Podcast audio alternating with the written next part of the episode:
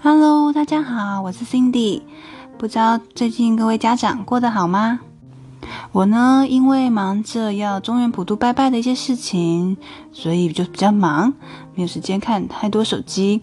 有一天看到群主有 Anita 询问说，如果孩子对妈妈说，爸妈说，爸爸妈妈，我希望你们不要上班，希望你陪我。那这样到底要怎么跟孩子回答呢？我想这应该是很多家长的困扰。我自己稍微可以分享一下我自己的经验。首先呢，我想要邀请各位家长当做三岁的小孩，听清楚喽，你是三岁的孩子，然后你很舍不得爸爸妈妈去上班。那我是家长，我对你这样说。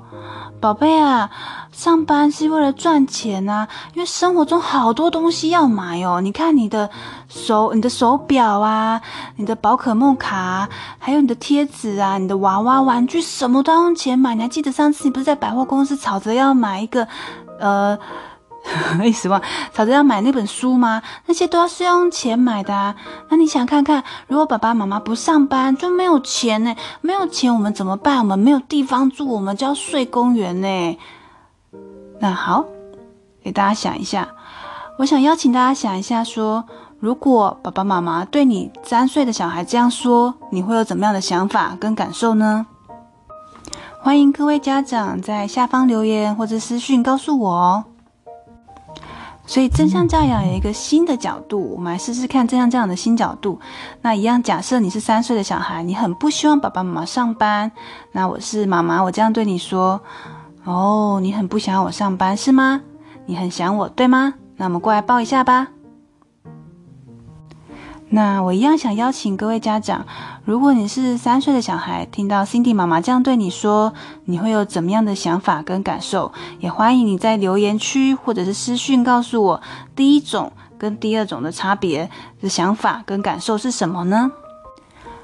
大多数的家长，包含我，就不想要承袭上一辈传统高压式的教育，想要用温和、用坚定的正向教养，或者是比较温柔跟孩子当朋友的方式引导孩子。所以，我们开始跟孩子想要沟通，好好说话，讲很多道理，让他们明白。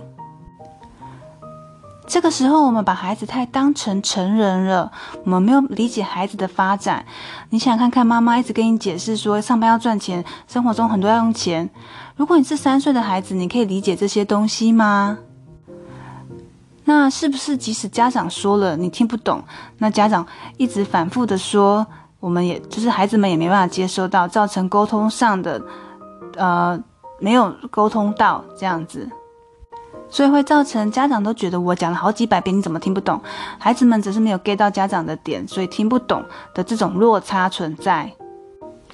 可是你可能问说，老师，那不然要怎么样来引导嘛？所以我这边要说的是，我们要正向这样的，先同理情绪，而不先处理事情。再讲一次，非常重要，先同理情绪，而不先处理事情。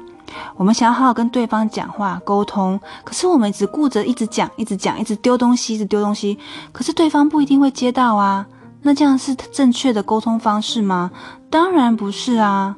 所以我们在给东呃，就给孩子东西的时候，我们要确定他眼神、姿态有对到，他才是真正的接到，也就是沟通真正的方式，双方有传达到跟接收到。所以，当你学会应用这一招，先同理情绪而不先处理事情的时候，在很多情况，例如说育儿、老公、同事、长辈等，都是能够很适用的。渐渐的，你就会发现说，你对人沟通的技巧越来越进步了。人际关系也会改善。那当然，如果你想要更深入怎么跟沟通有关的话，欢迎来上认识你的教养风格。这个我结合了正向教养第十章父母的性格以及 DIS 的性格测验，然后融合之后呢，你就可以知道你自己的风格以及应对各个风格姿态的时候，你可以怎么样应对，让你得心应手哦。